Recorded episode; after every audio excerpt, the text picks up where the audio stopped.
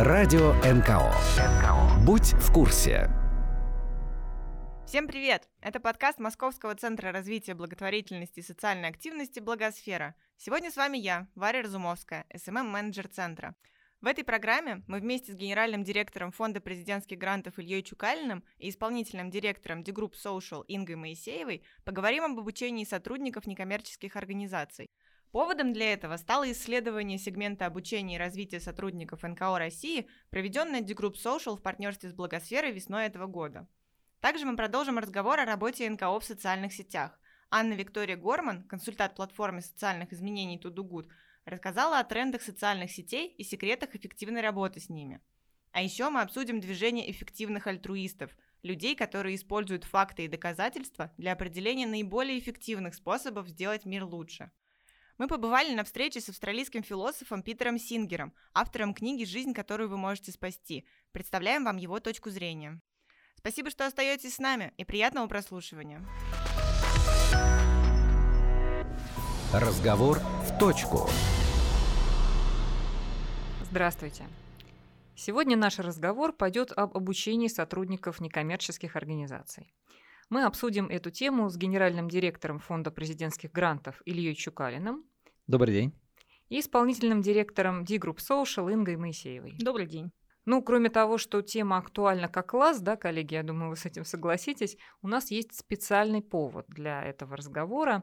В феврале-мае 2019 года D-Group Social в партнерстве с Центром Благосфера а, провела исследование о сегменте обучения и развития сотрудников НКО России. Инга, расскажи немножко, что это было за исследование и вообще зачем оно понадобилось. Ну, наверное, начну с того, для чего оно понадобилось. Дело в том, что уже прошло пять лет с тех пор, как системно э, в НКО стали заниматься обучением и развитием сотрудников, ну и совершенно точно настала пора подвести некие итоги и посмотреть вперед на те же пять лет, потому что изменились внешние условия, изменились внутренние условия, сектор за пять лет очень заметно изменился, и нам было важно понять, а куда дальше двигаться совместно с коллегами, какой сейчас запрос, возможно, какие-то запросы уже закрылись, но открылись новые. Угу. А можно ли сказать, что сегодня есть осознанный спрос на обучение сотрудников со стороны менеджмента некоммерческих организаций? Хотелось бы сказать однозначно да, но однозначного ответа да не получается. Еще пока не у всех и не везде, но что нормально для этой стадии развития некоммерческого сектора, как нам кажется. Илья, на ваш взгляд?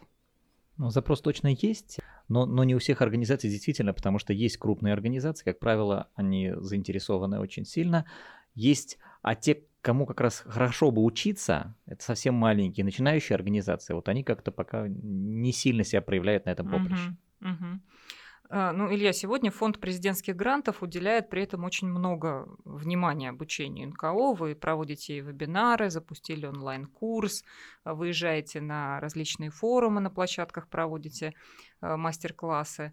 А вы э, чувствуете спрос вот от тех некоммерческих организаций, с которыми фонд непосредственно работает, как с грантополучателями, как с теми, э, которые являются, возможно, какими-то ну, постоянными такими альтер в регионах, э, спрос на повышение квалификации сотрудников. И вот что интересно еще, насколько это ограничивается по факту желанием привлечь средства, да, научиться привлекать деньги, там, не знаю, написать проектную заявку, и касается ли вопросов качества текущей деятельности? Ну вот это очень как раз, наверное, очень емкий вопрос, в котором уже частично ответ задержится, потому что а, те, кто приходит к нам на семинары, они, конечно, в первую очередь идут туда, потому что фонд президентских грантов, потому что а, хочется получить таки грант. И э, это все-таки речь не о глобальном обучении, то есть мы учим писать заявки. И, собственно, мы начинали с того, что учили писать заявки. То есть заявка это даже, это даже не обучение социальному проектированию. То есть мы в первую очередь начинали с лекции о том, что такое конкурс, как, каковы типичные ошибки, на что нужно обратить внимание. И это, это все-таки ну, не обучение, это такое вот небольшое просветительство и, наверное, даже а, Просто технология. Консуль... Да, да, технология, консультационная поддержка участия в конкурсе, не более того. А сейчас мы перешли уже к таким тренингам, в которых мы работаем с теми, кто не победил, и разбираем их заявки.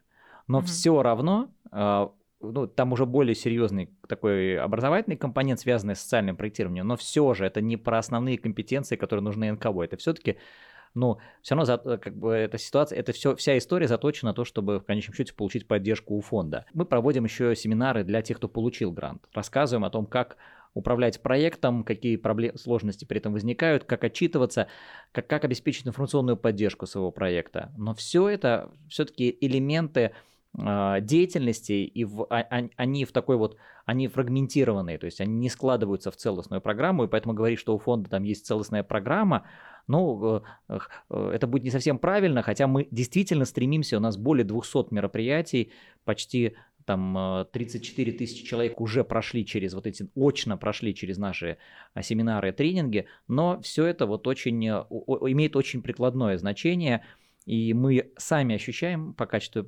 реализации проектов, что, что еще надо многое сделать.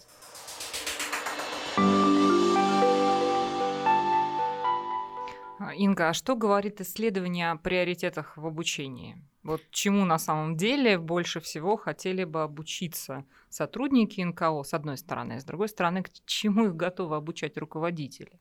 Ну, мы, во-первых, брали только ту часть, которая не касается специфики направления деятельности, и говорили именно об, об таком административном управленческом составе некоммерческого сектора. Это, ну, координаторы, специалисты и дальше до директоров. Так вот, в целом а, у нас э, два больших сегмента, чему хотят учиться руководители и чему готовы обучать. Это компетенции в области управления организацией и компетенции в области коммуникации.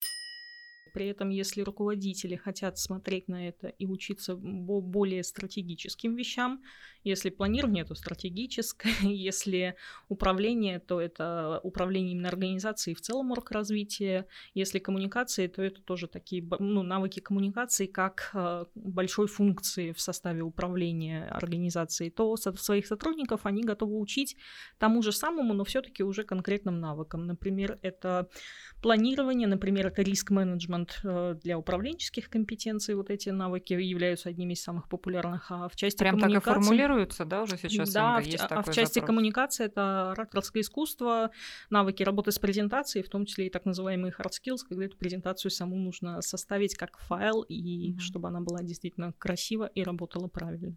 Угу. Ну, я думаю, что при этом, конечно, есть большой разрыв между крупными организациями, да, где есть вообще возможность иметь в штате э, или там привлекать сотрудников узкого профиля и небольшими НКО. Для небольших НКО чаще речь идет об универсальности сотрудников, которые должны обладать по факту и управленческими, и коммуникационными, и фандрайзинговыми, и много еще какими да, другими компетенциями. Ну вот э, какое ваше мнение, какого рода образовательные программы должны помогать в этом случае? Как сокращать этот разрыв?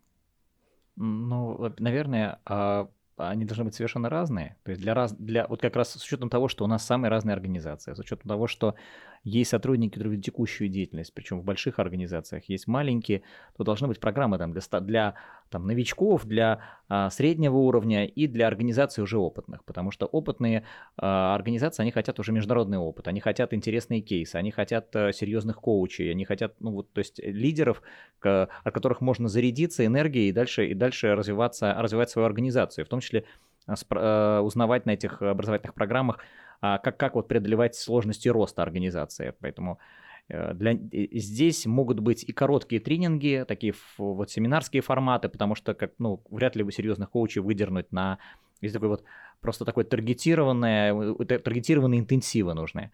Вот. Поэтому для, для начинающих организаций, наверное, нужны такие уже, длит, возможно, даже длительные программы обучения э, с, все равно с практическим компонентом, ну и сочетание разных форм, оно для среднего уровня.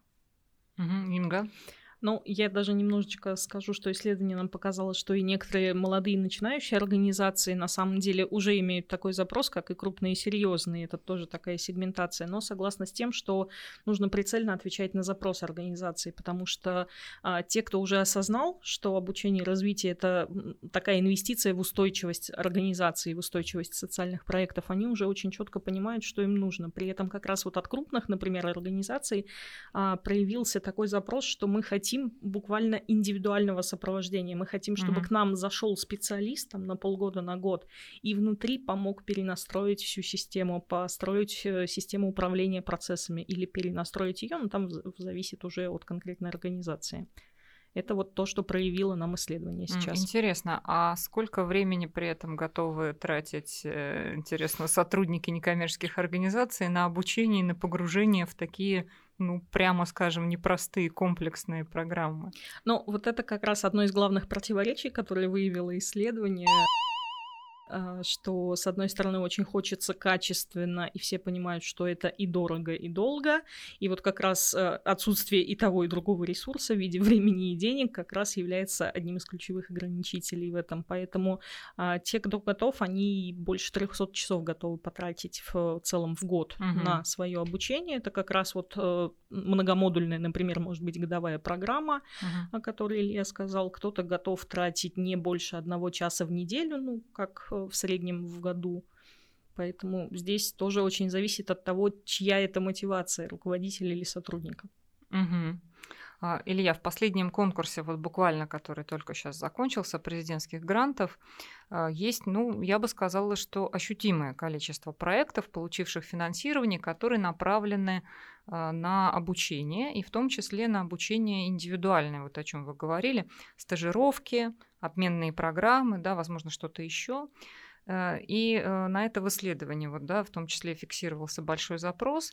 И мы знаем, что в целом такая практика эффективно применяется коллегами по сектору за рубежом.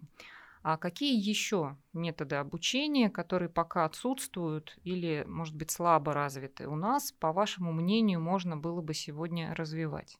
Сложно говорить о том, что у нас что-то вот настолько не развито, потому что, в принципе, уже сейчас в стране есть самые, ну вот по наверное, по, по, по, по разным существующим форматам можно что-то найти. То есть, например, на мой, на мой взгляд, там, но мне хотелось бы, чтобы было больше качественных онлайн-курсов. Но они уже есть, то есть они уже есть, уже есть много в интернете материала, связанного с деятельностью некоммерческой организации по самым разным аспектам. Uh-huh. То есть, если хочешь, тем более есть, есть же вещи, которые, которые вот они универсальные. То есть, в принципе, вот там про хорошую презентацию, про навыки коммуникационные. Ну, конечно, хоть, можно адаптировать это там для НКО, но, но уже есть крутые очень э, курсы. Да, Хотелось бы, чтобы это легче было найти, наверное, там хотелось бы, чтобы, ну, еще был все-таки онлайн-курсов было больше по каким-то вот таким а, специфике некоммерческих организаций. А, но вот э, Наверное, наверное, проблема это все-таки в большей степени в том, что мы вот, э, ну, вот я могу сказать, что мы немножко ленимся учиться. И, и нам хочется, чтобы вот нам уже прям на блюдечке с голубой каемочкой вот там принесли меню, сказали, вот вам меню, вот вам, пожалуйста, рейтинги всех образовательных программ, вот вы сверху самые лучшие, поэтому вы сразу вот выбираете галочкой, и вам это все сразу в мозг загрузится без какой-либо сложности. Потому что, вот пример, мы сделали, ну, там обратились к многим в некоммерческом секторе э, экспертам и совместно сделали курс по социальному проектированию. Еще раз повторю, что это как бы все равно ну, фрагментарная история, но вот есть такой курс, он, он помогает э, участвовать частью в конкурсе, и НКО сказали, участвуйте. Значит, из э, более 7 тысяч, которые начинала проходить курс, вот до самого конца дошло 150. А еще мы сказали, что мы вот обратную связь даем только так, тем, кто прошел этот курс. И нам на семинарах люди стали говорить, Вообще, вот я, мы даже не понимаем, это как фонд вот с нас что-то требует, чтобы мы куда-то пошли, какой-то курс прошли. И это вообще возмутительно. У, нас нет времени этот какой-то курс смотреть. Мы просто вот хотим денег получить и все, и пойти уже работать. То есть у нас uh-huh. мы uh-huh. делом заняты. Зачем нам учиться? При том, что на курс, ну, надо потратить, ну, наверное, 5 часов времени суммарно, чтобы просмотреть все. Это, это не какой-то сверхъестественный. Не меняется что-то история уже давно с онлайн-курсами. Мне известно э, с конца 90-х, когда первые большие крупные курсы онлайн онлайн некоммерческих организаций появлялись, и мы вот с коллегами делились как раз э, результатами, сколько из тех, кто записался на курс, дошел до последнего модуля, а еще и больше того, значит, прислал задание по этим модулям. Э, статистика, к сожалению, как была неутешительная, так она и есть. Но при этом это, получается, противоречит запросу на обучение, которое фиксирует исследование. Ну, я больше скажу, благодаря тому, что руководители, которые у нас принимали участие в исследовании, были довольно честны, среди э, внутренних причин, которые мешают обучению, было нежелание руководителя. То есть они честно признают, что ну, не всегда есть желание действительно идти, искать информацию, а, специально, точечно вообще продумывать этот запрос и что-то с этим делать. А что касается форматов обучения вот э, из запроса, если это онлайн, то очень большой запрос на так называемый трекинг, когда есть человек, который сподвигает к прохождению каждого Мгм, следующего мгм. модуля этапа, а, звонит и напоминает о невыполненном задании, что, естественно, повышает и конверсию, и качество самого обучения. Но самый главный запрос — это максимальное не просто приземление теории к практике и практика применимость того, что находится внутри программы обучения, а именно интеграция этого в непосредственную работу. Например, обучение непосредственно через некий рабочий, реальный, а не учебный проект. В этом смысле уже прямо сфокусирован запрос на такого рода э, истории, потому что есть запрос вообще на индивидуально-практическое обучение. Потому что все таки если мы сравним и с началом 2000-х, там, и тем более с концом 90-х, э, был запрос в том числе на постижение технологий. Вот я помню, что да, когда говорили про фандрайзинг, говорили, что ну, вот технологии в теории, как это все строится, как это вообще бывает, вообще что такое фандрайзинг. Сейчас все-таки мы говорим о том, что покажите нам на, в поле, как эту кампанию проводить, да, Ну, как это делать руками. Что хотят, да, это покажите и научите потом, как делать, потому что просто покажите, ну, недостаточно, Мгм, да, мы мгм. получили некие знания, а как их применить к себе, как их адаптировать, вот этого не хватает, и на вот эту адаптацию как раз очень большой запрос, но это вот об этом уже ровно история про то, что обучайте нас, пожалуйста, прямо на работе или прямо в рабочих процессах. Как раз у нас очень большое, мне кажется, сейчас уже достаточно поле обучения социальному проектированию, так и такое лакомое, что туда даже э, иногда э, лезут из разных других секторов, э, да, лезут в- иногда в хорошем смысле, иногда не очень, когда появляются коммерческие даже услуги на этот счет. А, Но а, при этом мы видим, что вот есть вот этот до проектный процесс, да, до, до того, как э, люди вступают на поле боя и начинают уже там действовать со своими проектами. А вот именно сопровождение, менторского сопровождения, да, вот таких вот программ, сказать, что это есть на, на этот счет широкий рынок, что это повсеместно, что даже есть на это вполне себе сформулированный спрос, что сами организации понимают, что им это нужно. Вот этого нет. И, э, Илья, вот часто так случается, что организация, например, которая вполне себе хорошую заявку написала, да, получила финансирование, но в процессе деятельности она просто э, какие-то вещи выполнить не может, не потому что она там такая плохая, да, не потому что у нее цели неправедные, а просто потому что не хватает каких-то компетенций, там, качества упра- управлять, в том числе качественно отчитываться, да, Виви, Но мы, бывает же мы такое. буквально, э, поскольку несколько дней назад э, подводили итоги конкурса на заседании Координационного комитета, и один из вопросов обсуждался как раз ход э, текущей оценки результатов наших проектов, которые мы поддержали в 2017 году, потому что Мгм. мы же оцениваем результаты, подводим ит- итоги и видим, ну, выделяем успешные проекты, выделяем проекты, которые реализовались, ну, нормально на троечку, вот, и выделяем проекты, которые неудовлетворительно реализованы. Конечно, нам очень интересно в первую очередь анализировать причины, почему вот получаются тройки и двойки. Мгм. И как раз одно из об- обсуждений, на- на- на- у нас такой был один из членов Координационного комитета, такой вот а, придумал э, термин доб- добросовестные неудачники. То, то есть это вот те, Мгм. кто двойку получил, но они вот не потому, что они там проходимцы, не потому, что они мошенники, не то, что они хотели отчитываться, или они специально хотели что-то с деньгами не так сделать. Нет, они просто, им не хватило вот навыков. И это правда. Фонд, он, он, э, он заинтересован в том, что проекты получались. То есть мы, мы в этом смысле не надзорная инстанция, мы структура, которая, у которой задача есть сопровождение проектов, то есть доводить их все-таки до ума. И если в процессе мы видим, что проект разваливается, мы будем всеми силами стараться ему помочь. То есть иногда своими силами, иногда как раз вот про менторскую поддержку мы подключаем региональные ресурсные центры, обращаемся к ним за адресной помощью, чтобы они взяли на сопровождение организацию, помогли ей вот поставить у себя бухучет, поставить, э, научить их пользоваться, как, как, как отчитываться, научить их работать в социальных сетях, если мы видим, что информаци- провисает информационное сопровождение проекта, то здесь совершенно такие модели есть, и мы вот в этом смысле организуем консультационную методическую помощь, в том числе как раз те проекты, которые мы специально поддерживаем уже по развитию инфраструктуры третьего сектора, нам в этом помогают. То есть у нас, к счастью, есть вот возможности привлекать менторов. И иногда бывает даже, что они, например, рассчитывают, что они привлекут дополнительные ресурсы в рамках фандрайзинга, а навыков фандрайзинга нет. То есть они начинают Мгм. очень наивно действовать, и тоже это приводит э, ну, к каким-то последствиям, что они не получают того э, ресурсов в должном, в об- необходимом объеме. И проект тоже, опять же, начинает где-то где-то где-то э, проваливаться. Но и то, что вы говорите по поводу менторства, здесь же тоже это совершенно объяснимая история, потому что, к сожалению, большому, к сожалению, у нас не, ну, сектор-то, мы, мы, привыкли, мы привыкли, что он большой, а он, а он небольшой, он намного меньше, чем там, э, в, там, в Европе и в ряде стран он, он, он просто больше. А, а ментор кто? А ментор кто? Это, это тот, у кого есть история успеха. То есть у нас э, не хочется, чтобы получилась ситуация, что у нас ментор будет э, там э, как бы человек, который, у которого ничего не получилось, но вот пошел всех учить. И вот он, а у нас люди, которые, у которых что-то получилось, они, как правило, в секторе очень загруженные. И их, их дернуть еще на менторскую помощь тоже сложно.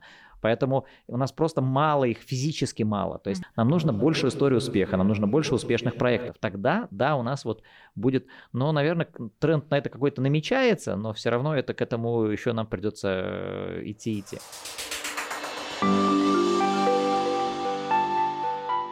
Сегодня единой системы обучения НКО, да, и даже более того, согласованного представления о возможной единой системе не существует ну, по разным по причинам, да, тут мы не будем их сейчас перечислять. Но вот что интересно, кто в этой ситуации, с вашей точки зрения, должен быть э, заказчиком образовательных программ? А, ну, идеальная э, система, конечно, будет тогда, когда заказчиком будет сама некоммерческая организация, тогда это сформирует действительно то поле, в хорошем смысле рынок, да, вот этих услуг, когда есть запрос, есть четкий ответ с предложением того самого разного, разнообразного, вот то, чего хочется. Но сейчас сказать о том, что это так, к сожалению, не получается, и в исследовании мы это тоже увидели, и подводя итоги вот минувшего пятилетия, и того, что в ближайшие год-два эта функция тоже не станет выделенной по многим объективным причинам, потому что единицы некоммерческих организаций, они в основном федерального уровня, могут себе позволить э, специалисты или целый отдел, который занимается вообще управлением персоналом, да, где есть функция HR выделенная, где обучением и развитием, либо самостоятельно, либо с привлечением неких провайдеров, тех же ресурсных центров, либо общих, либо специализированных, а, занимаются действительно развитием сотрудников последовательно и системно. Все, что касается организаций поменьше, там эта функция лежит на руководителе, и, как Илья справедливо заметил, они загружены настолько, что иногда это выпадает из приоритетов, потому что есть дела, есть заботы, есть э, какие-то сложности, форс-мажоры и так дальше. Поэтому... Итого, Инга, кто же в, в идеале понятно, кто же вот в настоящих условиях сейчас? А должен... в настоящее время, ну, пожалуй, это мы с вами, потому что это те люди, которые являются, ну, люди, представляющие инфраструктуру этого сектора, коим, я думаю, мы можем сказать, что является и фонд президентских грантов, и ресурсные центры в регионах, и все, кто в Москве находится, включая вас, Благосферу, включая нас.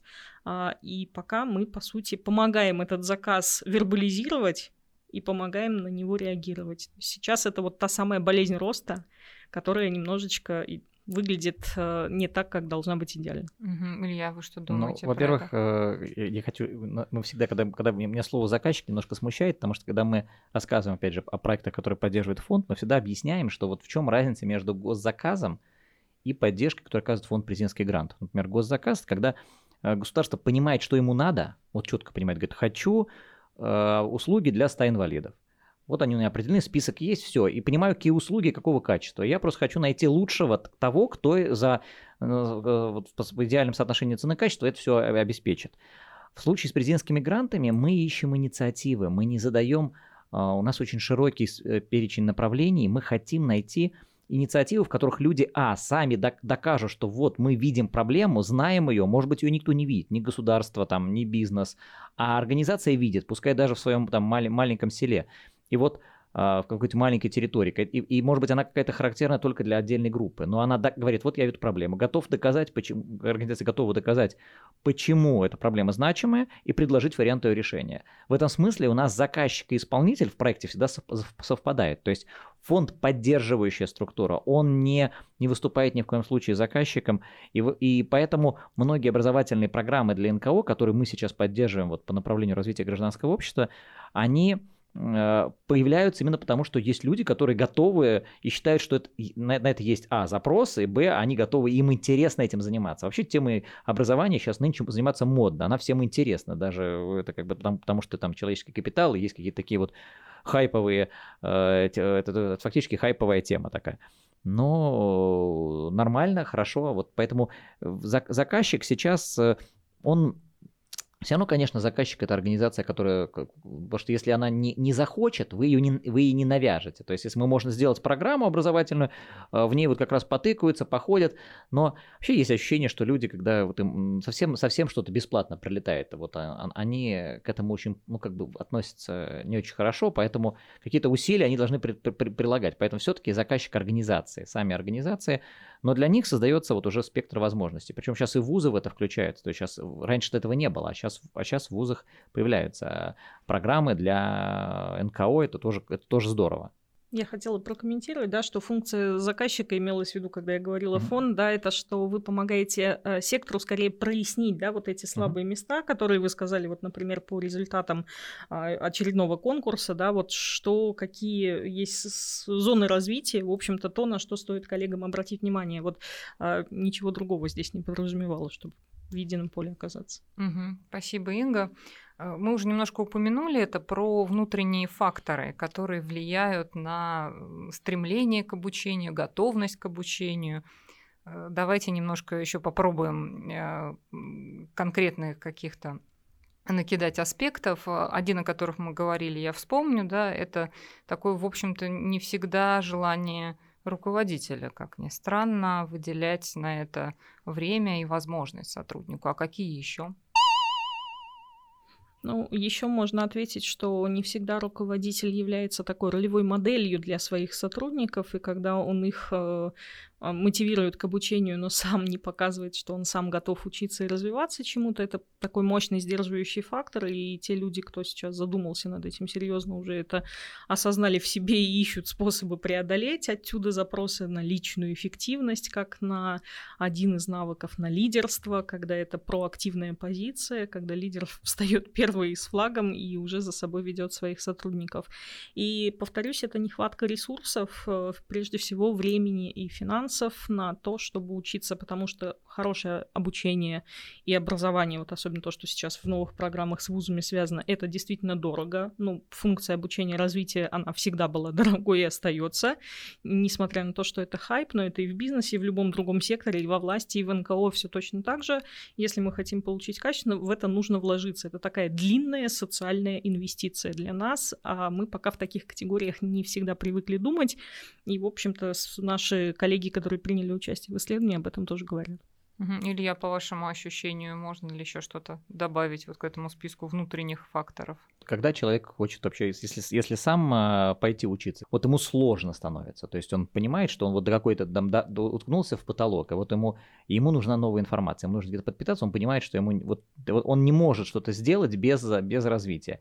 И здесь, это, конечно, самое идеальное, понятно, что это какая-то супер идеальная такая ситуация, но вот она тогда мотивирует. То же самое, например, если, если волонтер организации перерос там в фандрайзера, то ему надо идти учиться на фандрайзера. Если он и там а, э, и, опять же, из волонтера как бы хочет вырасти в маркетолога или в а человек, который ведет социальные сети в организации, то ему тоже надо уч- идти учиться. То есть все равно как бы у тебя возникает, у нас, поскольку в сектор, ну, сейчас э, есть приток молодежи, есть, есть приток студентов, есть приток волонтеров, которые, ну, в принципе, готовы, потенциально могут, а, ну, либо оставаться таковыми, с другой стороны, они могут становиться уже сотрудниками, э, в том числе получающими зарплату э, в некоммерческом секторе, то тогда у них, конечно, тоже есть, есть запрос на обучение. А, хотела бы вот здесь добавить, что как раз исследование показало то, что чаще запрос возникает возникает именно у самого человека, вот том, о чем говорит Илья, да, не у а, человека, как у специалиста, да, вот какой-то организации, которая именно функция, вот кто сам действительно осознал и начал искать это обучение. И пока это чаще сами сотрудники или вот как раз такие волонтеры, которые намерены стать сотрудниками, нежели чем руководители. То есть это просто, ну, это факт, зафиксированный нами сейчас в этом исследовании.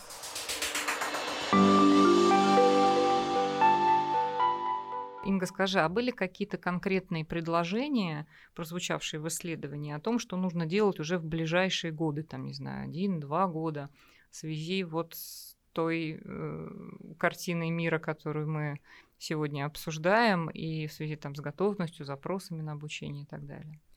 А, ну, по, коллеги разделили это на три таких э, сегмента, что и где нужно делать. Первое, это что внутри организации надо вообще подумать о том, что функция обучения и развития должна быть зафиксирована как функция, как та необходимость, которая должна быть, и с этим, ну, руководители, что называется, захотели еще пожить, и мы явно будем возвращаться к этой теме осенью, когда будем проводить следующие этапы исследования, ну, делая его регулярным, чтобы в процессе следить за всеми нашими трендами.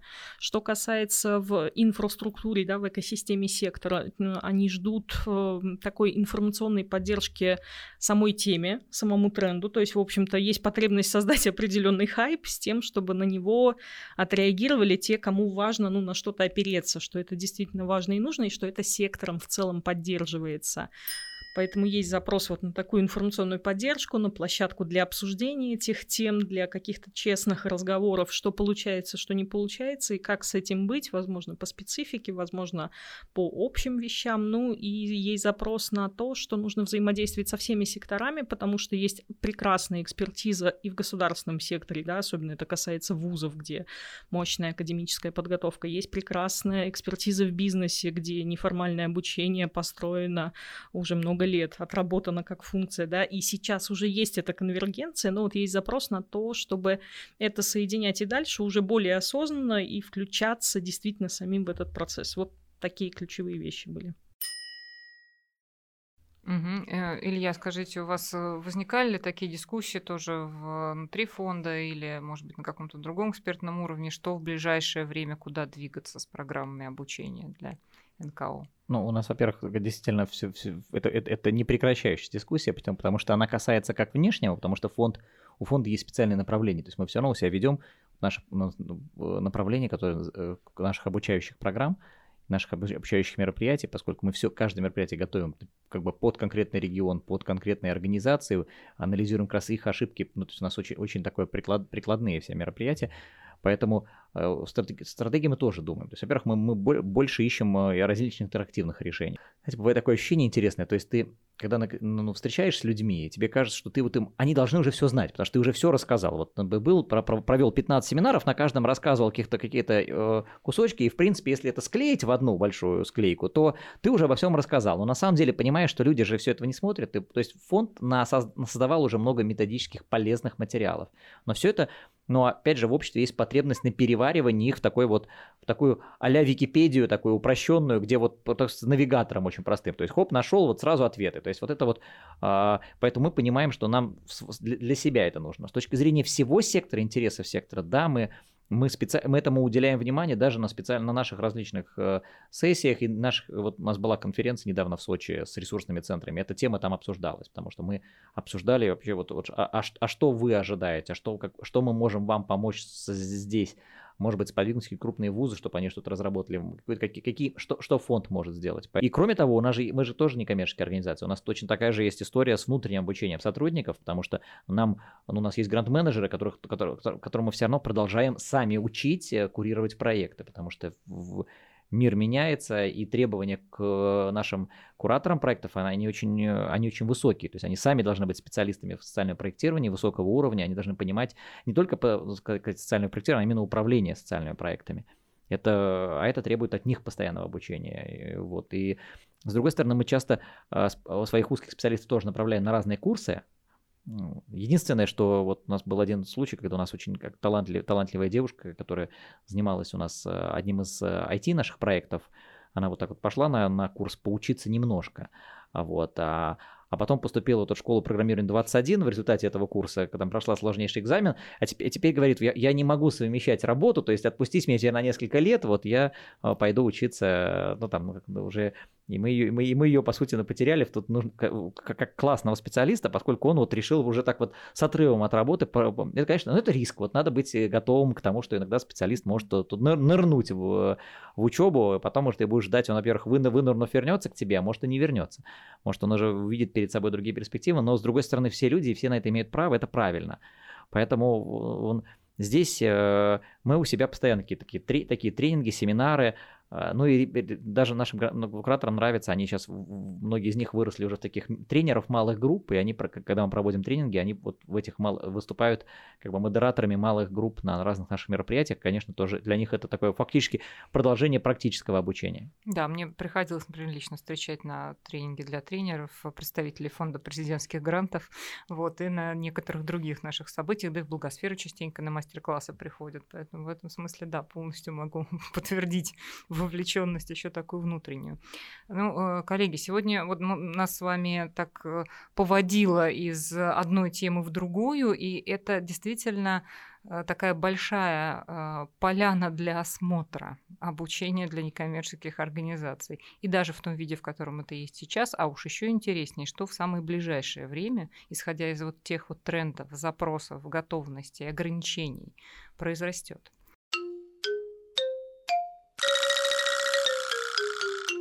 Я очень надеюсь, что э, и такие исследования, как э, D-Group Social, и такие программы, как Фонда президентских грантов, и многие другие произрастут в ближайшее время. И главное, мы сможем отслеживать какие-то эти тенденции, воплощать в жизнь, ну, действительно, запросы прежде всего самих некоммерческих организаций. Поэтому спасибо вам сегодня большое за этот разговор. Я думаю, он у нас не последний. И вам спасибо за прослушивание. Слушайте подкасты Благосферы. Спасибо. Спасибо, всего доброго.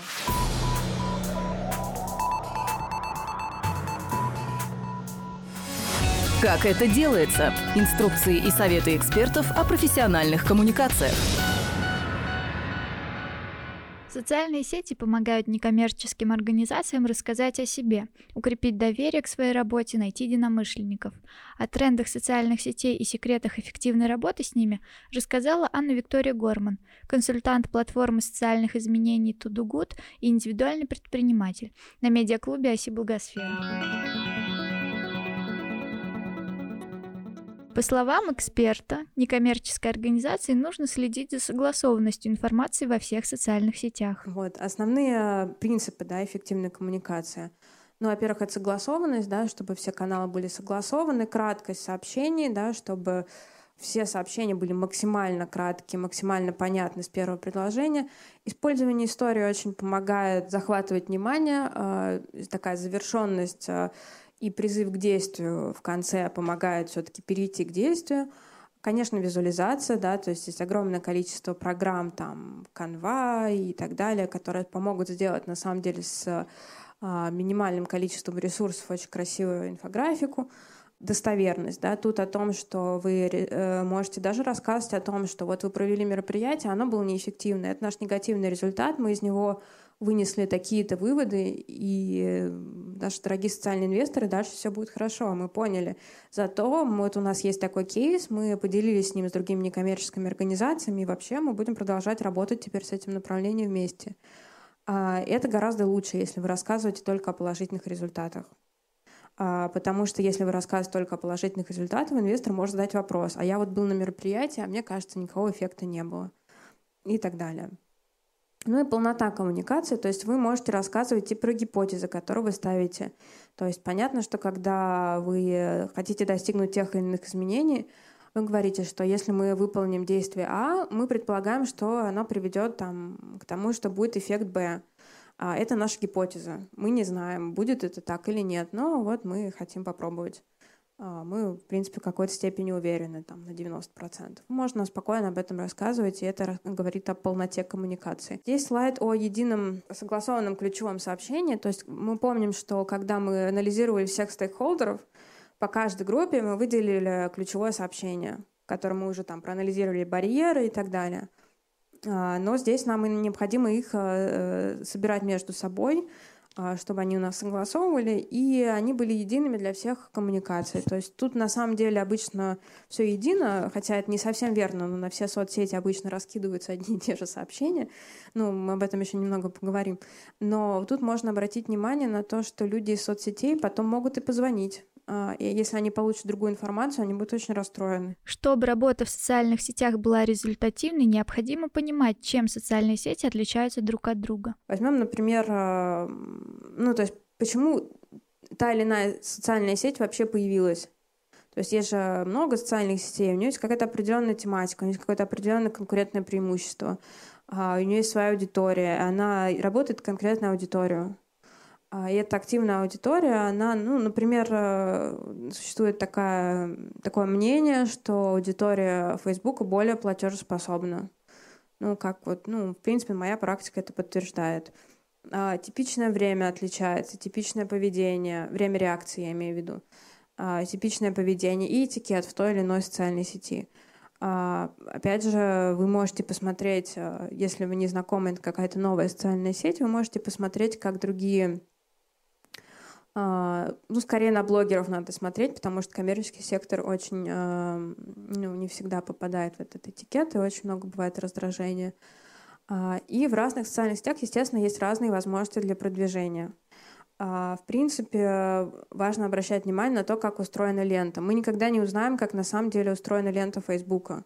Но мы знаем, что есть определенные механизмы, которые помогают э, делать это быстрее. То есть, если мы делаем селфи-видео, оно пройдет быстрее. Если у вас не бизнес-страница, а что-то там с людьми, про некоммерческую организацию будет быстрее. Если это товар, он будет медленнее идти. Естественно, вы можете использовать конкретную рекламу, можете за это платить, но сколько бы вы ни платили, вы можете все равно попасть на то, что у вас пост будет внизу, потому что Facebook считает, что он нерелевантен для вашей аудитории. Как, в принципе, Facebook э, это, ну, были определенные исследования, а, он э, пытается оценить, э, например, вот человек в своей ленте, что он лайкает, да, как бы каких друзей, и что дальше уже выдает по теме, по ключевым словам. И если, ну, там есть неопределенная связь с Google запросами, ну, оно как-то там, соответственно, работает э, вместе. А, но после того, нескольких скандалов, Facebook принял решение о том, что бизнес будет внизу, ну, немного снизит свою свою прибыль, а вот друзей и так далее, они будут сейчас вверх. То есть такой тренд. То же самое происходит в Инстаграме, поэтому чем профессиональнее фотография, тем э, она может оказаться внизу. То есть э, даже если очень классная инфографика, может быть, ее никто не увидит, потому что она подана вами слишком профессионально. Ну, как бы тоже это должно быть какой-то какой баланс, потому что если это будет совсем такой аккаунт э, кого-то, как будто друга, будет тоже не очень хорошо, но все-таки должно быть какая-то золотая середина. Ну и каждая соцсеть, в принципе, у нее разная, то есть, например, ВКонтакте вкладывает там тысячу рублей, вы получаете такой результат. Ну, в Фейсбуке у меня обычно, например, уходит меньше денег. Почему-то ВКонтакте у меня уходит всегда гораздо больше э, на продвижение тех или иных э, компаний. Э, естественно, стоимость будет везде разная. На это надо обращать внимание. Где-то она, скажем так, условно бесплатна. Где-то такой момент, что вы, например, продвигая какой-то, ну, в Телеграме вашу организацию, так тоже делают некоторые, а, вы тогда, например, платите или продвигая ВКонтакте через группы, вы платите каким-то конкретным людям, а, которые размещают информацию в своих группах, и вы никак не можете ну, как бы задекларировать официально. Это большая проблема. А, ну, я не знаю, как с этим бороться, но как, какую статью расходов это все помещает. А, но пренебрегать этим тоже, наверное, не стоит, потому что ну, очень эффективно бывает. То есть бывает один пост а, в группе там, за тысячу рублей дает огромное количество охвата, но непонятно, кому эти деньги ушли. Ну, просто нет никакого юридического лица. В любом случае, при выборе канала коммуникации нужно отталкиваться от предпочтений аудитории.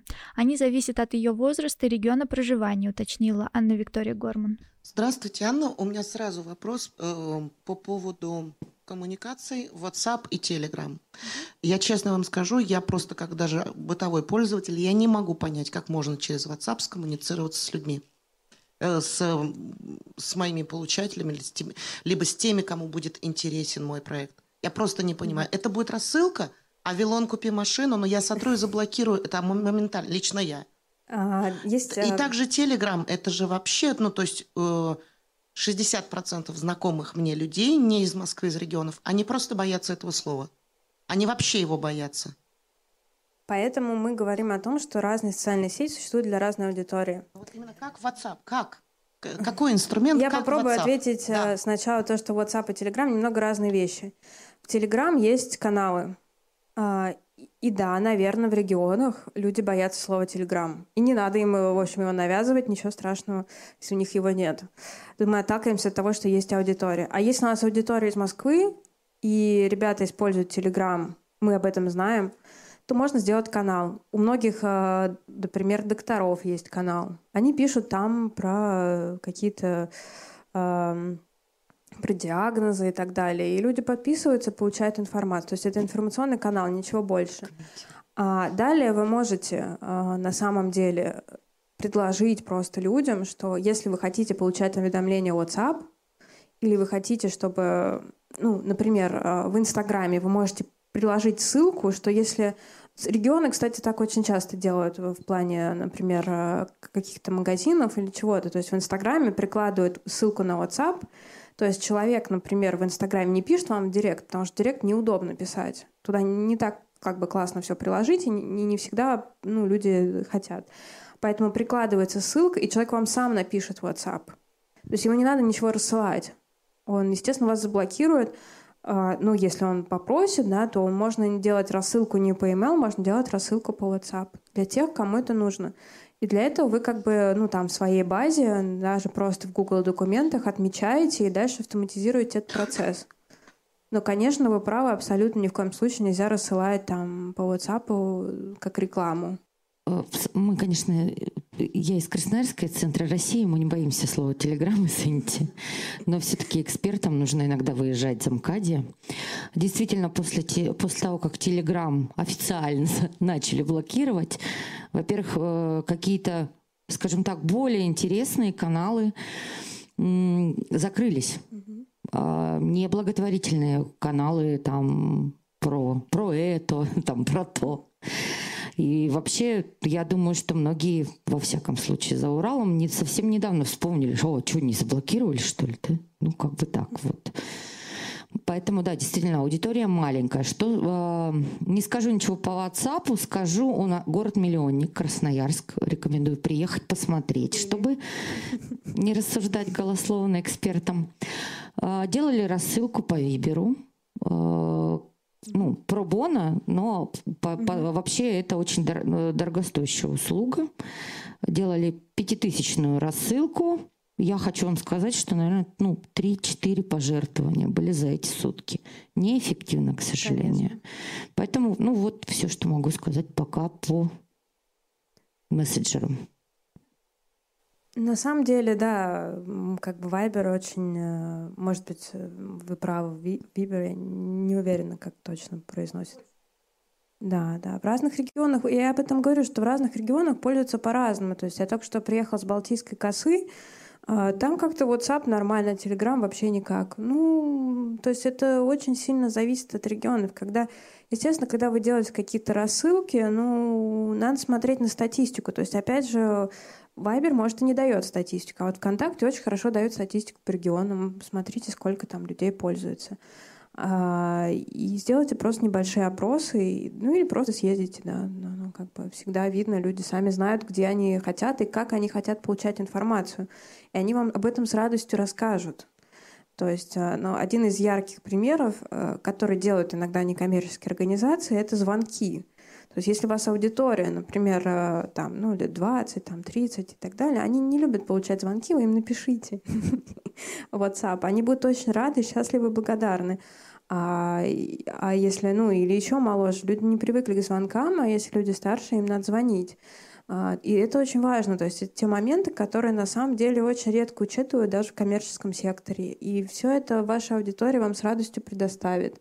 Если даже, например, это касается непосредственно деятельности некоммерческой организации, если ваш благополучатель там подросток, он может раскрыться гораздо больше в, в переписке. Просто потому, что у нас меняется стиль коммуникации, не всегда звонок или личная встреча может быть самым оптимальным. То есть все это немного трансформируется, а, поэтому нужно учитывать не только региональные, но и какие-то возрастные особенности.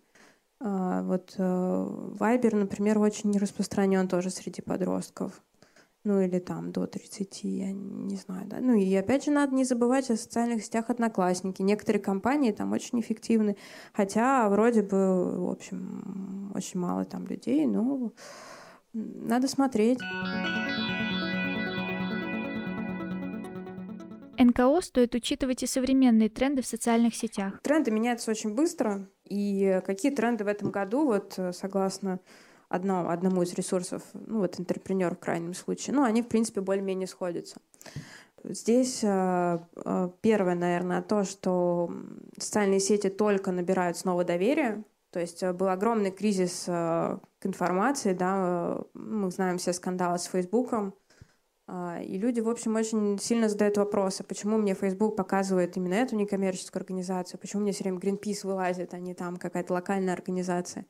А, и а, здесь а, ну, тоже необходимо это учитывать, что люди с некоторым уровнем скепсиса относятся, например, к Фейсбуку.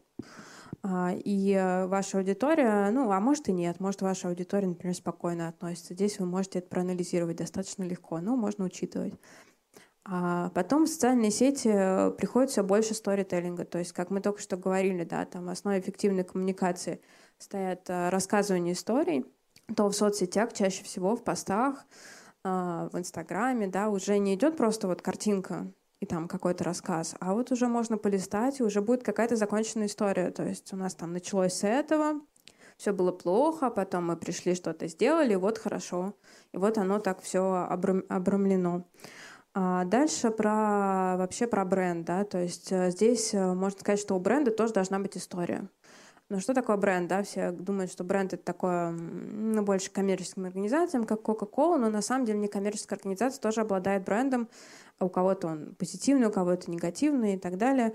А, но у него тоже должна быть история. То есть, когда вы рассказываете каждый раз то, что вы там были основаны там 10 лет назад, это тоже помогает, это тоже какая-то история, ее тоже можно ну, например, вы можете даже добавить э, в Инстаграм, в сторис, вы можете добавить э, highlights, про, про вашу историю. Это очень полезно. Люди, которым интересно, они смогут э, сразу узнать о том, э, собственно, какая история всей организации.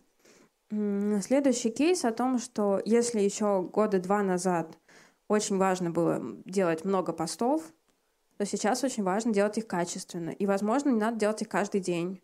То есть э, не надо там сейчас выкладывать в Инстаграм каждый день огромное количество сторис. Если вы сделаете одну сторис качественно, это будет результат больше. То есть такой общий тренд. А следующий тренд о том, что люди хотят видеть человеческие лица. Они не хотят больше видеть так много инфографики. Красивые картинки тоже здорово там и все такое, но они хотят видеть людей. Они хотят видеть людей, которые помогают вам, то есть это могут быть там врачи, о них надо рассказывать, э, вы можете, ну, то есть чем они будут живее, тем лучше, да. Если это будут блогеры, то просите, пожалуйста, блогеров делать не очень профессиональные фотографии, потому что люди сейчас на профессиональные фотографии реагируют как-то не так вдохновленно. Ну, то есть они будут красивые и так далее, но чтобы это был там как бы естественный свет и так далее. А, ну, растет, а, естественно, влияние инфлюенсеров, а, опинион-лидеров, блогеров и так далее.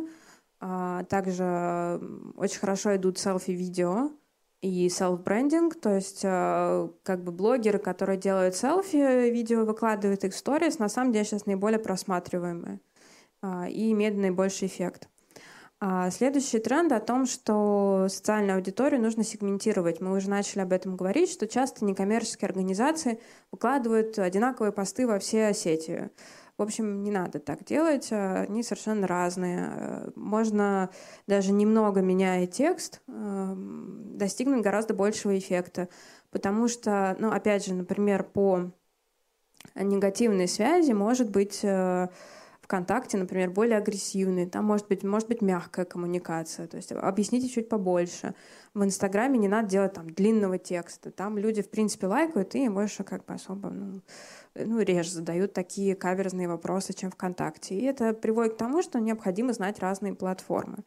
Кроме этого, такой тренд на суперперсонализацию. Может быть, у вас нет возможности добавить так, чтобы там автоматически каждому приходило сообщение там «Здравствуйте, там Анна, вот мы получили ваше сообщение». а, через все соцсети. Это достаточно сложно делается, но тем не менее, если у вас будет какая-то база данных, к которой вы можете быстро обратиться, а, и человек будет знать, что ему не надо по 10 тысяч раз рассказывать э, одно и то же, а, там свою проблему, можно поучиться у коммерческому сектору, там, в принципе, есть недорогие инструменты. Ну, про трендах тоже это как бы известно, да, просто о том, что нужно смотреть на будущее, а, почему-то в России некоммерческие организации очень редко используют Telegram и WhatsApp, хотя сейчас это ну, социальные сети там уже немного отстают. То есть мы говорим о том, что Twitter хорошо, Instagram хорошо, ну, Snapchat уже, уже вообще умер, наверное. Вот, но WhatsApp, в общем, для рассылки Естественно, если ваша аудитория согласна с этим, то есть если это бизнес-сектор, то не надо делать WhatsApp-рассылку, они очень негативно на это реагируют.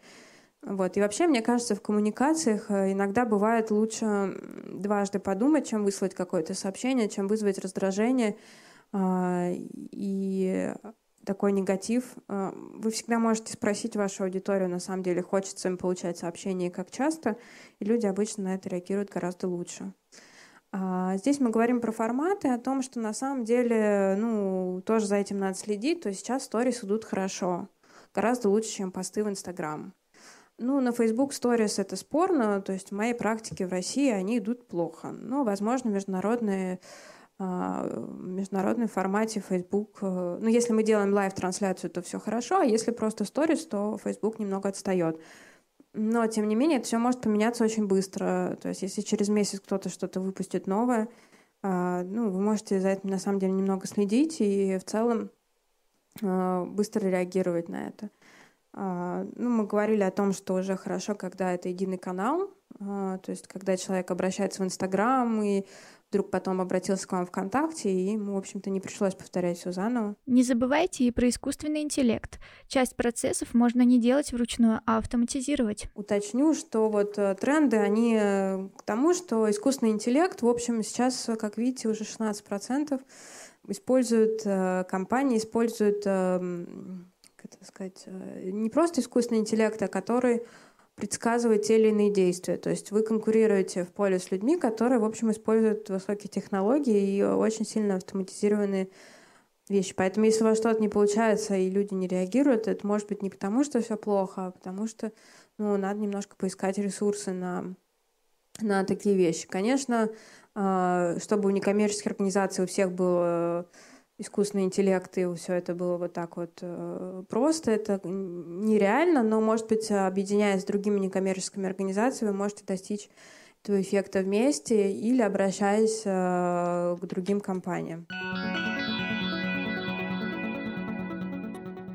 От чего может зависеть успех в работе с социальными сетями? В принципе, как эм, э, можно строить работу по SMM, очень часто бывает так, что нанимают кого-то там молодого, смотрят, чтобы а, было, ну, там, красивые посты и так далее. На самом деле это такой тоже достаточно сложный процесс, потому что он должен быть выверен.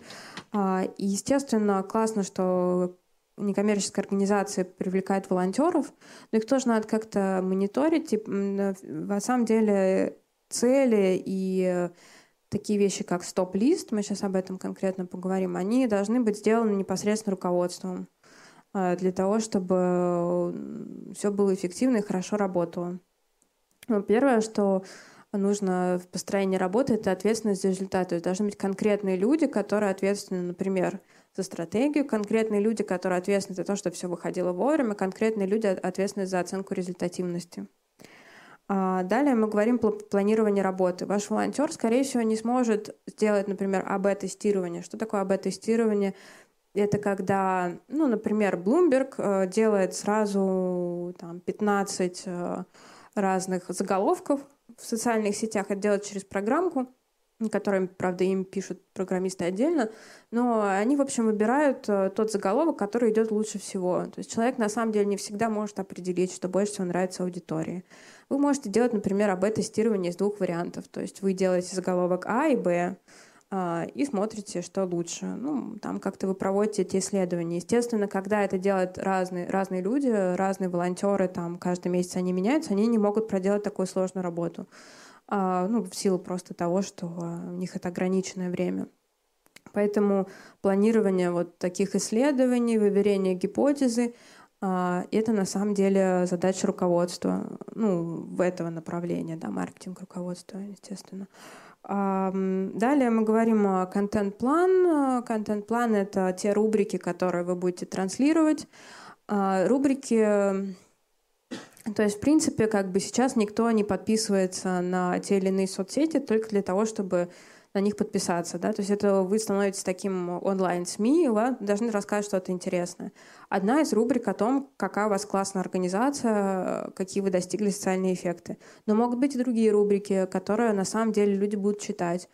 А, это могут быть, э, например, э, ну, конкретно там про лечение чего-то, да, или про некоммерческий сектор в целом, про какие-то психологические, психологическую помощь. Люди на самом деле должны находить э, в ваших социальных сетях то, что они как бы не могут найти в онлайн-СМИ изданиях. И для того, чтобы проанализировать, что это может быть, и какой у вас есть ресурс, как об этом писать, то это тоже необходимо делать не силами волонтеров. Ну, привлечение лидеров мнений – тонкий вопрос. Кто-то может их привлечь непосредственно как бы в кругу своих знакомых. А база журналистов, естественно, она должна тоже как бы как-то поддерживаться. То есть конкретно мы говорим там про какие-то онлайн-издания – гораздо будет быстрее, если вы вышлите пресс-релиз уже знакомому журналисту. Но пресс-релиз не то, что у вас как бы там какое-то мероприятие, а уже готовой статьей. Вот прям под формат. То есть вы делаете работу со журналистом, может быть, это там не очень вам нравится, но зато ваша статья пойдет очень быстро. А, и вы уже ее даете знакомому журналисту, он видит, что она подходит ему под формат, и вам, в общем-то, будет намного проще жить. А, и эта база журналистов э, может у вас эм, а, непосредственно храниться там в каком-то, ну, что, ну, в принципе, это наработанный ресурс, да, как-то обычно там стоит денег и так далее, но вы можете это хранить вот в вашем, в вашей, вашей базе и указывать там конкретных лиц и то, какие у них есть предпочтения. То есть кому-то журналистов там WhatsApp можно скинуть, кому-то по почте. Все это действительно упрощает работу, потому что если там какая-нибудь, ну, не знаю, модное сейчас издание, там даже «Медуза» что-то о вас опубликует, будет хорошо. Это очень-очень быстро и хороший эффект обычно от этого. И если вы берете немного статью в свои руки, то есть шанс, что там не напишут еще что-то, что вообще перечеркнет все, что вы написали до этого. А далее, а, про использование всех доступных ресурсов, да, опять же, вы можете привлекать стартапы для того, чтобы они делали видеоконтент. То есть огромное количество, на самом деле, творческих ребят, которые только что заканчивают те или иные вузы, они ищут те или иные проекты, они на самом деле их действительно активно ищут. То есть меня часто спрашивают, там, я закончила, вот я делаю видео, а можно что-нибудь для мира сделать, какой-нибудь хороший ролик там для какой-то некоммерческой организации потому что они стесняются писать, их на самом деле лучше проактивно искать самостоятельно, то есть делать там объявления на курсах и так далее. Они действительно делают очень хорошую работу вообще абсолютно бесплатно. А, можно привлекать аудиторию к созданию контента. Это очень классный ресурс. То есть это может быть проведение опросов. Может быть, вы попросите аудиторию рассказать их личные истории. А, и трансляция всего этого, да, то есть на самом деле ну, вам сэкономит ресурс и будет э, интересно аудитории, потому что это именно то, зачем люди на самом деле приходят в социальные сети. Они приходят не смотреть про вас, а смотреть про других людей, о том, как они живут, какие у них есть истории, как вы там им помогли, и тогда, может быть, вам будет нужно меньше прилагать усилий, не так много, как коммерческим организациям.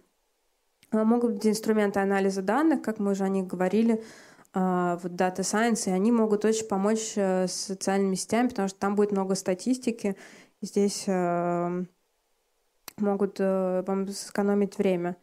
Про автоматизацию коммуникации, ну, конечно, это не для каждой некоммерческой организации, но на, при... на мероприятии, опять же, вам кто-то может написать бот для Телеграма, ну, то есть это такое вот будут автоматически отвечать на те или иные вопросы, и вам это сэкономит время, а людям будет прикольно, они будут уверены, что вы очень модные, и вы автоматизируете и стараетесь. А бот написать на самом деле может программист ну, за вечер. А, и может сделать это ну, за маленькие деньги, может бесплатно. То есть это не очень сложно, насколько это кажется. Ну, инструменты визуализации тут тоже как бы дизайнеры, в принципе, у них есть наработки. Если вы один раз нанимаете классного дизайнера, он делает логотип, ну, вы с ним договариваетесь так, чтобы все исходники оставались у вас. Дальше у вас на самом деле дело за малым. Любой другой дизайнер сможет вам помочь. А, либо вы можете делать это самостоятельно а, через какие-то... То есть сейчас уже не надо там Photoshop осваивать, есть отдельные программы. И какая база для поддержки? То есть, например, а, вы привлекаете волонтеров, и там кто-то вас пишет посты, но что вам нужно, да, то есть принципы работы, а, это глоссарий, то есть, например, что значит глоссарий, то есть а, кто бы ни писал или как бы не отвечая на вопросы, например, вы называете ту или иную группу людей таким образом, ну, то есть, э, чтобы это не вызывало раздражения, Например, часто бывают проблемы с там, пациентами, то есть как их называть, как это делать корректно, а, как вы вообще реагируете на другие проблемы э, социального поля. А, Все это заносится в глоссарий. То есть ваша организация, например, там говорит не благополучатель, а там вот так. Не донор, а вот так. И каждая организация есть своя определенная, свой определенный словарь. Какие-то сценарии ответов очень помогают, э, чтобы не думать каждый раз, что, что делать, особенно с негативом. Потом шаблоны от иллюстраторов, то есть вы можете попросить иллюстраторов не делать вам рекламу, а сделать шаблоны, и дальше вы работаете с ними сами. Ну, референсы, понятно, то есть какие вам просто нравятся, какие для вас самые успешные посты уже с учетом того, что вы провели АБ-тестирование, уже протестировали разные гипотезы, и вы уже знаете, что идет хорошо какие-то провальные примеры вот можно здесь привести. И стоп-лист. Стоп-лист — это о том, а, какие слова, слова вы не употребляете, что вы не, не пишете, какие картинки вы не постите.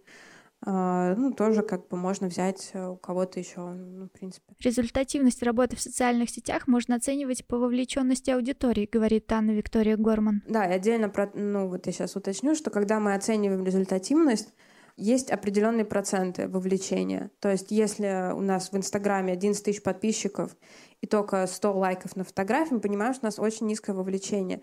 И нужно понять, откуда берутся эти подписчики. То есть вы их загоняете в программку или просто сами смотрите, откуда они взялись. Может быть, это просто кто-то из СММщиков вам нагнал ботов, и они, в общем-то, не живые люди, и э, вам нужно срочно приводить других подписчиков. Может быть, э, низкое вовлечение, если ваш пост, ну, просто такой, который не хочется ставить лайк. То есть люди его прочли, ну, как-то неудобно. Если он очень грустный, ну, как-то лайк, ну, в общем, призывайте людей комментировать, а призывайте их действию. Если люди не видят то, что вы хотите каких-то комментариев, они вам, ну, скорее всего, ничего не напишут, а если напишут, это будет негатив.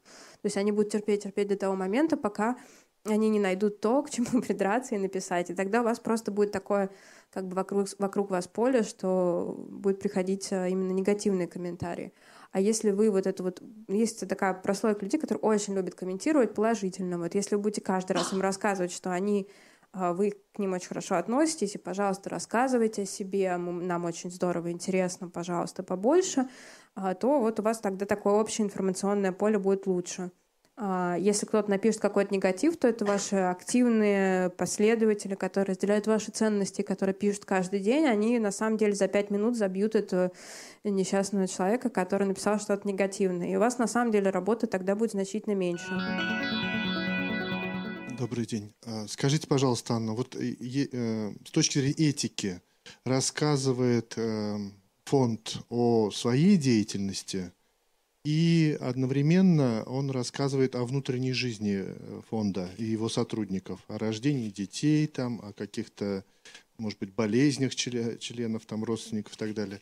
Вот это нормально, это этично, э, или это нужно как-то вот разделять? Э, есть как бы миссия для общества, есть наши внутренние дела, ну, мы живем своей жизнью.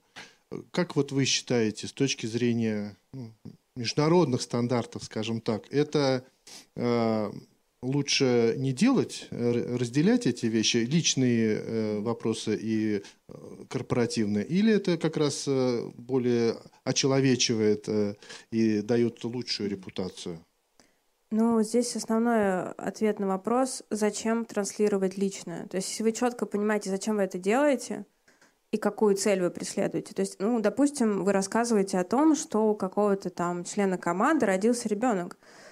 И вы должны понять, что эта коммуникация должна нести какую-то цель. И вы должны проверить, достигла она эту цель или нет. То есть если это просто как бы может быть, это хорошо для команды, для чего? Если вы это понимаете и эти цели достигаются, то почему нет? В международной практике есть разные организации. Если эта организация очень большая, то, естественно, этого не будет. Если организация маленькая, то гораздо, ну, с точки зрения человечения, действительно может быть совершенно положительный, прекрасный эффект. То есть люди действительно хотят э, знать гораздо больше. Но вопрос э, в том, что так бывает, что, например, э, привязывают, э, ну, говорят о каком-то конкретном сотруднике, там привязывают ссылку на этого конкретного сотрудника.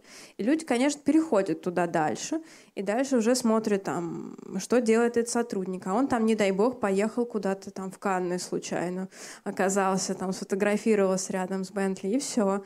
Ну, то есть здесь надо, на самом деле, если вы берете на себя такой риск, и для вас это имеет смысл, нужно тогда проводить конкретные тренинги со всей командой, объяснять, а что у них в социальных сетях может быть, а чего оно никак не может быть. А, и чтобы вот э, тоже это доверие сохранять. Если ну, естественно, там не надо говорить там никаких вот, ну, то есть как-то, ну, с точки зрения принципа, чтобы они просто разделяли ваши ценности. Если вы уверены в этих людях, почему нет? По мнению эксперта, не стоит недооценивать соцсети. Они вполне могут изменить отношение к некоммерческой организации или проблеме. А, здравствуйте. Анна, э, руководитель проекта «Котошеф». Мы работаем с волонтерами, которые помогают бездомным кошкам и с местными сообществами.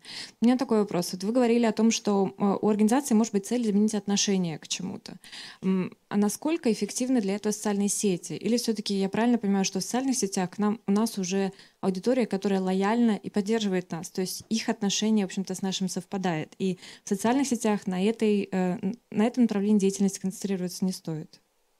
А, ну, почему не стоит? Вспомните флешмобы. Вспомните флешмобы про феминизм.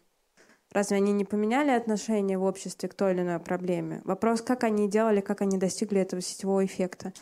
Ну, вам очень повезло, у вас такая тема, вы можете постить котиков и все. и так классно. Вот. Но на самом деле это редкость. Но как вот э, менять отношения? То есть вы тоже же можете запустить флешмоб, который миллион людей напишут свою историю. И вот вы поменяете отношения. Вопрос, что от вас это потребует классных ресурсов, а может просто какая-то идея вот выстрелить, и будет здорово. Конечно, надо на этом концентрироваться. Ну, какая у вас есть там задача поменять э, ну, чтобы кошечек не выбрасывали, нужно, чтобы люди поменяли отношение к этой проблеме. И, наверное, конечно, это одна из основных коммуникационных задач. То есть я привела вот эти три цели. Это повышение осведомленности, изменение отношения к проблеме, улучшение качества жизни. Но я думаю, что для вас ну, как раз одна из основных целей — это изменение отношения к проблеме с точки зрения приоритетов. Потому что изменение качества жизни животных — это как бы сейчас, а вот превентивная мера — это изменение отношения к проблеме. И здесь, э, я думаю, что тоже есть э, международный флешмоб про кошек-собак. Я вот сейчас не, не могу вспомнить название, но вот как раз недавно очень удачно проходил. Если вспомню, как-то потом расскажу об этом.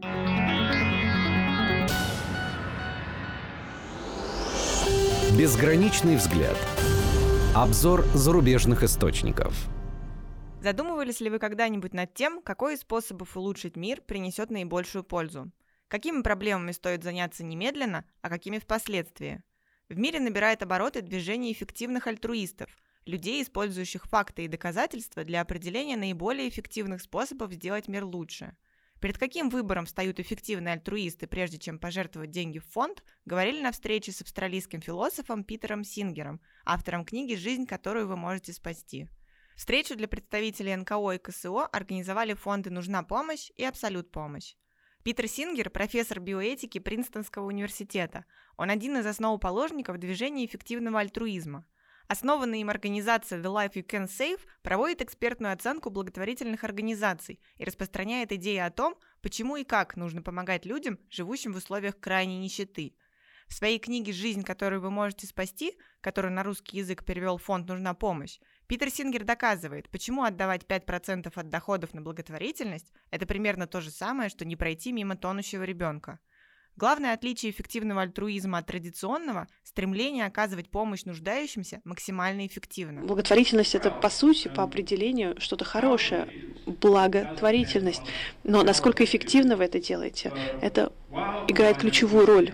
Может быть, у вас благие намерения, и конечно, вас это э, характеризует как хорошего человека, но если вы не задумаетесь, не подойдете к этому рационально, не найдете оптимальный, эффективный способ осуществления, если вы не найдете доказательства, какую-то информацию, которая подтверждало бы оптимальность ваших шагов. Ваши намерения, конечно, благие, но вы недостаточно эффективно действуете. Или, возможно, вы можете действовать еще более эффективно. Вы э, как будто полагаетесь на авось, полагаетесь на удачу, а могли бы сделать гораздо больше с доступными вам ресурсами. Эффективные альтруисты говорят о том, что необходимо выяснить, каким образом можно максимизировать эффективность своих вложений. Например, вы что-то покупаете, покупаете новый смартфон, покупаете новый а, компьютер. Вы хотите максимально эффективно потратить свои деньги. А эффективный альтруизм говорит о том, что когда вы а, перечисляете деньги на благотворительность, вы должны также к этому подходить рационально. Либо часть ваших денег или часть вашей времени или энергии идет на смарку. В какой-то степени я бы стал говорить о том, что просто перечислять деньги на благотворительность – это не стопроцентная моральная позиция. Необходимо убедиться в том, что ваши деньги будут использоваться максимально эффективно теми благотворительными фондами, которые вы поддерживаете. Вот это максимально моральная позиция.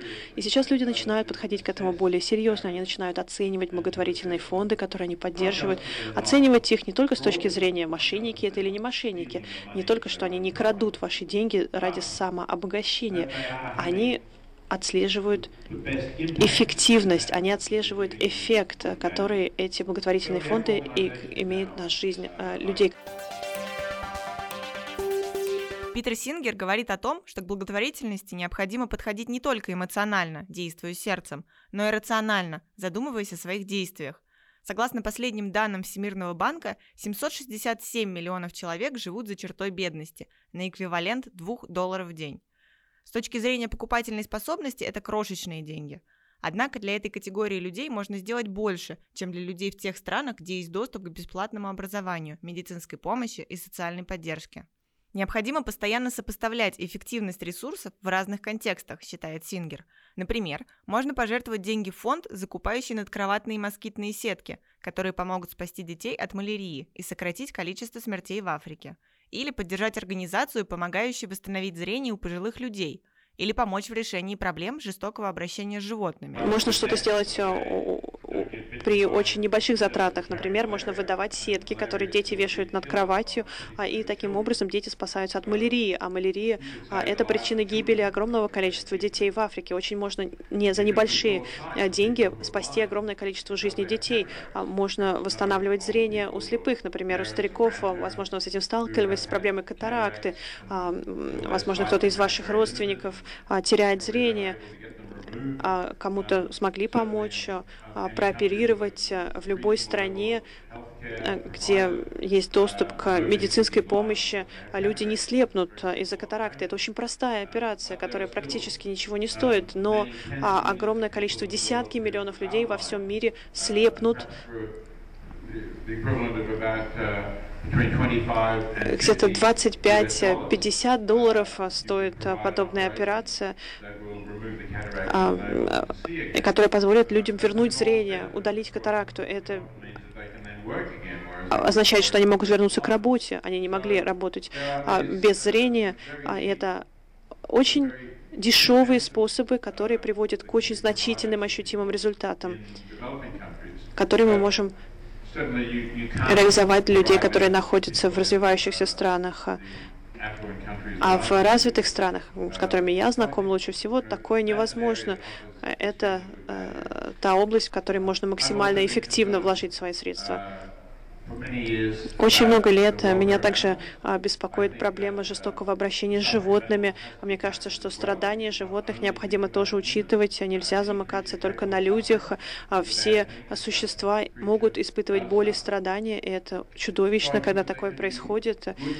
И мне кажется, что здесь тоже можно максимизировать свои усилия и ресурсы. А, и когда вы думаете о страданиях животных, если вы думаете о благотворительных а, фондах, наверное, первые зверюшки, которые вам приходят в голову, это, а, может быть, бездомные кошки и собаки, и вы, скорее всего, сразу задумаетесь о организациях, которые им помогают. И это неплохо, но поскольку очень многие люди готовы жертвовать на то, чтобы помочь кошкам и собакам,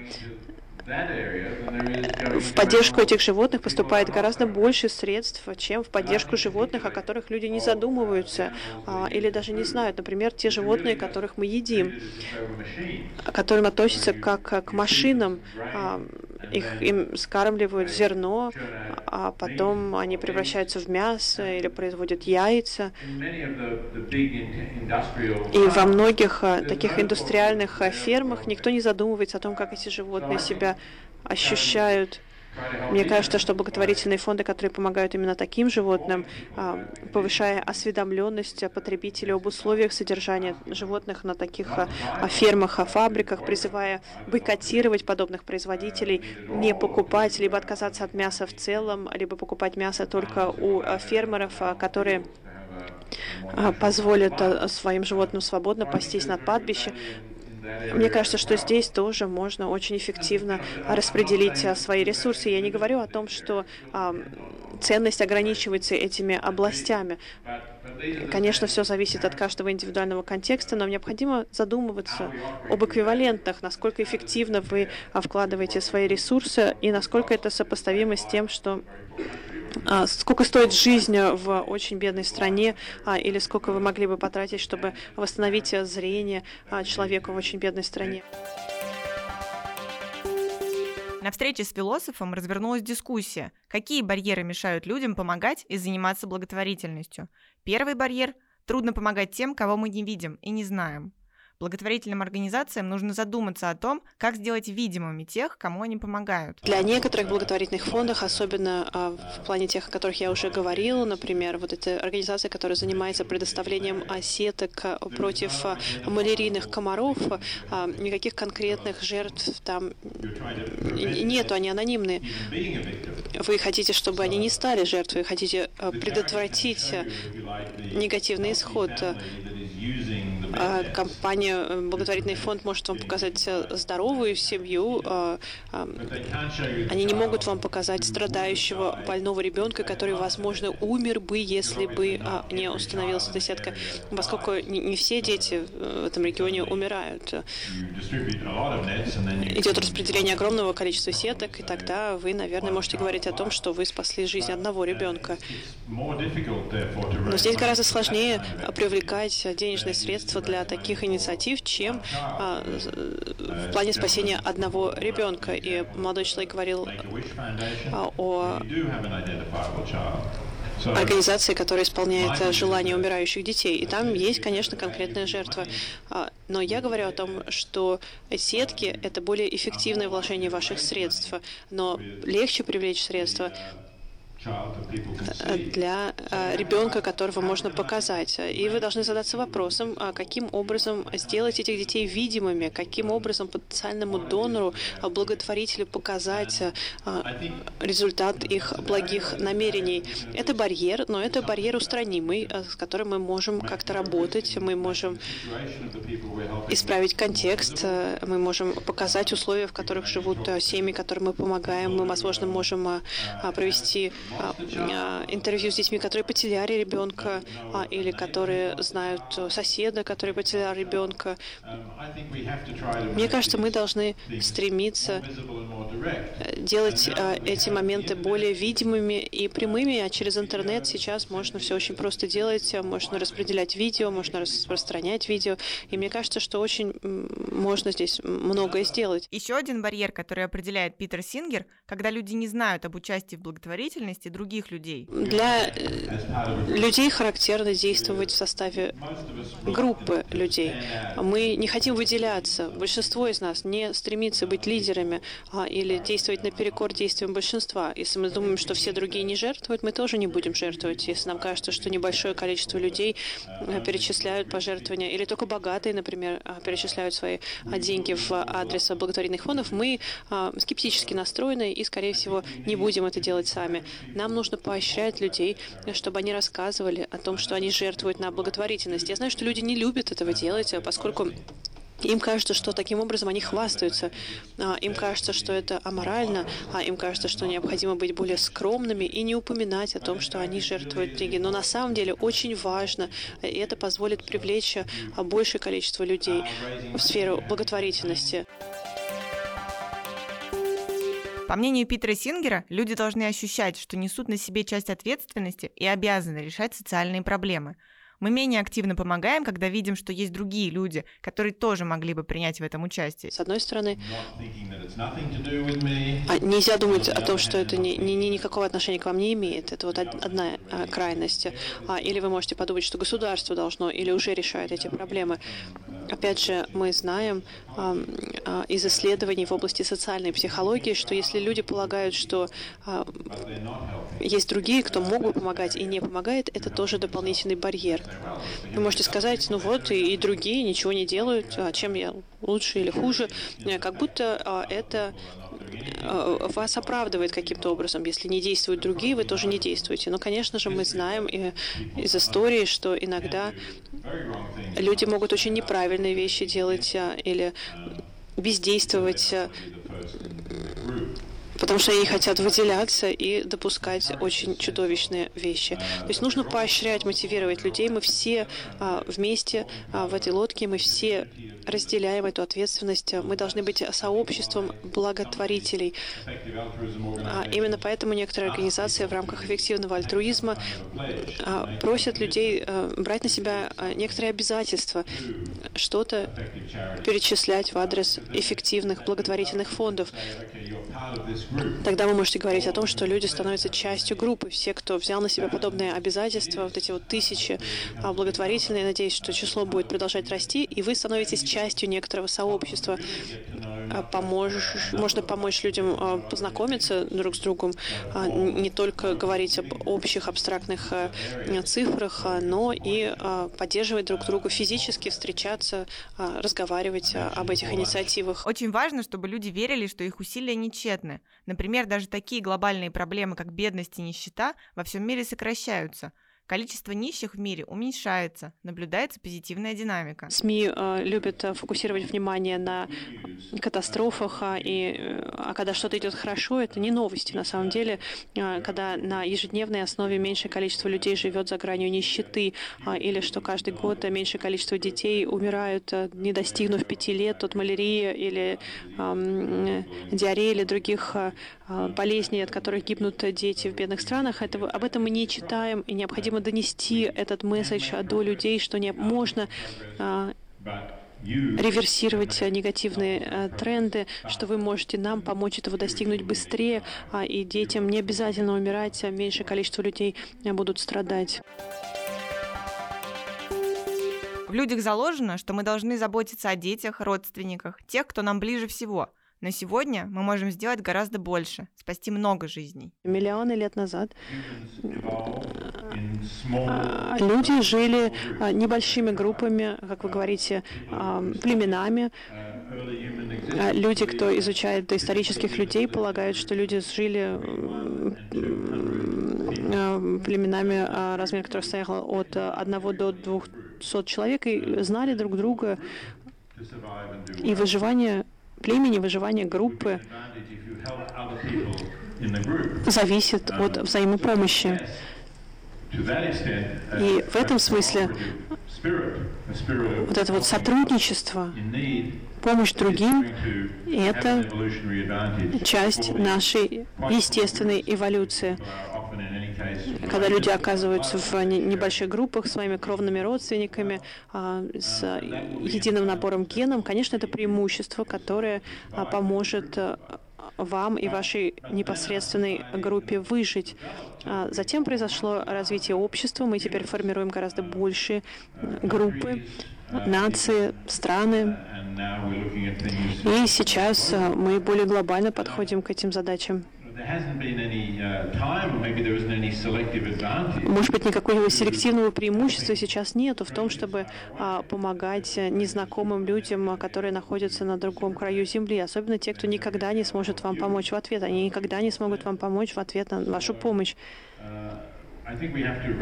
Я думаю, что нам необходимо понимать, что мы идем в этом смысле против природы человека, а, потому что это часть их эволюционного а, развития, часть их а, эволюционной истории, стремление к выживанию небольшой группы. И эмоционально, конечно, вы должны помогать своим детям, своим близким. Естественно, с моей точки зрения, да, конечно, это очень сильное чувство, которое невозможно преодолеть. Но в тех обществах, где дети чувствуют себя достаточно комфортно, где в плане выживания а, или а, взросления а, или дальнейшего заведения собственных семей а, ничего не угрожает.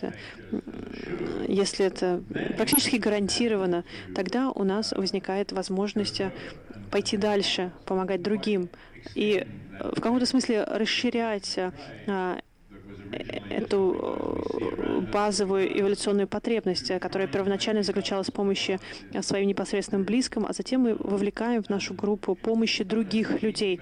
А мне кажется, это непростой процесс, но мне кажется, он срабатывает в прогрессивных обществах, э, где базовые потребности и потребности ваших близких уже закрыты. Возможно, расширить этот круг взаимопомощи. Как я уже говорила, возможно, различными способами вовлекать вашу группу взаимопомощи и а, более отдаленных от вас людей. Мы все живем на одной планете, а, или мы можем распространить э, свою помощь и не людям, а животным. А, мы также испытываем к ним природную эмпатию, возможно, меньшую, чем к людям, но мы должны понимать, с чем мы имеем дело. Мне кажется, это возможно, тем не менее. Если у нас есть возможности и способности посмотреть на это с другой точки зрения, не только смотреть на все, ну вот я, вот мои интересы, вот интересы моих детей, можно говорить о том, что другие люди, вам подобные люди, а, они тоже хотят заботиться о себе, они не хотят страдать, они хотят любить своих детей, они хотят заботиться о своих детей, они хотят видеть страдания своих детей. И для них это так же важно, как и для вас. Э, вот что вы, вы тоже не хотите страдать или видеть, как страдают ваши дети. Если мы можем открыть глаза людям, а, вот э, гипотетически даже, чтобы они могли вообразить себя на месте других людей, мне кажется, вот это базовый этический принцип. И во многих культурах он действует. Это то, что мы должны делать, к чему мы должны стремиться, и затем э, мы сможем расширить этот свой, расширить этот инстинкт помощи другим.